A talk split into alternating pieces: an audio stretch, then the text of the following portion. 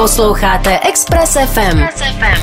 S Veronikou a Vaškem. V tuto chvíli máme uh, pátého borce, ale toho úplně největšího, který uh, bude mít již brzy zápis do Guinnessovy knihy rekordů. Na telefonu by měl být David Vencl. Zdravíme. Ahoj. Zdravím všechny posluchače. Davide, dobrý den. Dobrý den. Uh, my dobrý se den. Vracíme teďka k tomu vašemu úžasnému dni, který jste měl v únoru loňského roku. Uh, uplaval jste osmdesát metrů pod ledem. Jak si vzpomínáte na ten den? No, to je takový speciální. Já jsem se snažil uh, celou dobu, když jsem k tomu dni směřoval, aby ten den byl úplně normální.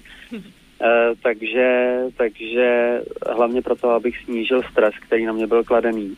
No a díky tomu já vlastně na něj vzpomínám jako na ob, úplně obyčejný den. Když ale nevím, jestli jste to chtěli slyšet, tohle. No mě by zajímalo, jestli když jste vlez z té vody, jestli jste třeba jako potom šel normálně na oběd a nakoupit. Svíčková nebo husa. No, byl to tak normální den, že když jsem přišel domů, tak samozřejmě předtím jsem si udělal nějaký kolečko u novinářů, ale když jsem přišel domů, tak mě přivítala dcera ve dveřích uh, se slovy, jestli, jestli jsem přinesl ten bublifuk. Takže e, cílem, cílem nebo tím úkolem toho dne bylo sehnat bublifuk a teprve pak se může tatínek vykoupat s kamarády. No, ro, samozřejmě rodina rozhodla, jaký, jaký je správný postup. E, Davide, my jsme tady narazili vlastně na a, takový ten další rekord, který padl, a, který udělala ta finská utužilkyně, a, t, která uplavala ale sto tři metrů a překonala váš rekord. A my jsme právě tady vlastně nevěděli, v čem vlastně je její rekord jiný nežli váš a pojďme hmm. nám do toho vnést samozřejmě světlo a nějaký jako resume.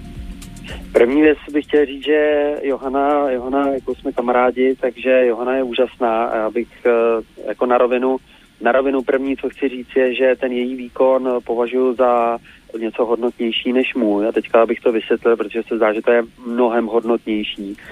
Eh, tak eh, já jsem měl mnohem těžší podmínky, ale i tak eh, považuji její výkon za lepší než ten můj.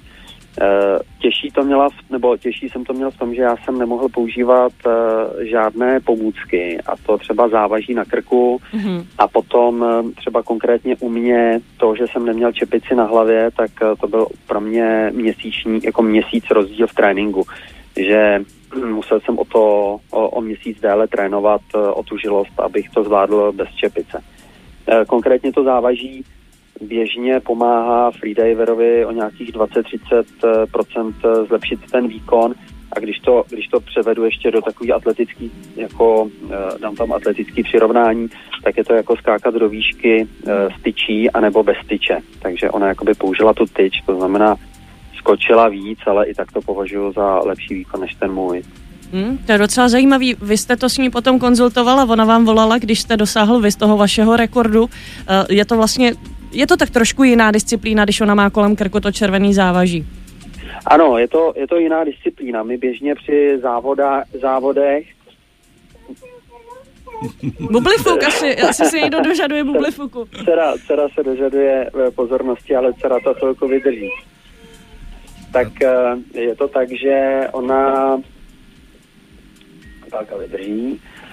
Je to tak, že my když jdeme vždycky do závodu, tak vždycky to závaží máme, mm. protože bez toho závaží běžně třeba těch dvacet pět metrů v bazénu plavu na pět temp, ale s tím závažím to plavu na tři tempa výrazně to pomáhá. Já sám jsem to kompenzoval tím, že jsem klesl do třímetrové hloubky, protože tam je větší tlak a byl jsem díky tomu těžší a tím jsem si trošičku pomohl. Johana plavala v půlmetrový hloubce. Mm-hmm.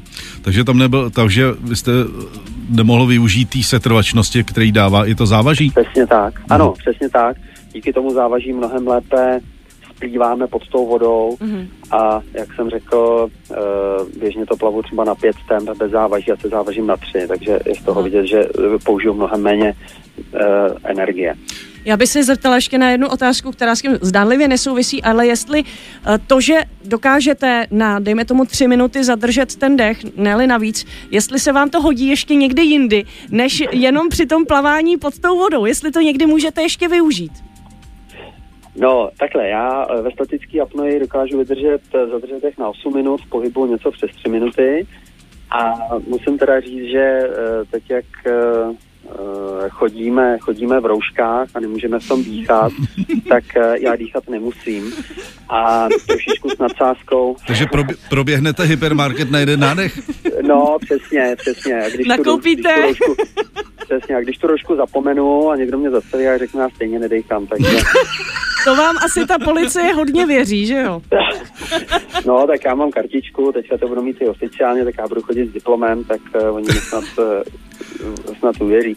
No a pak ještě já jsem docela, docela tady uh, známý tím, že jsem odpůrce kouření a trošičku s nadsázkou říkám, že Teplice mě naučili nedýchat, protože než člověk projde tím parkem uh, do města, tak...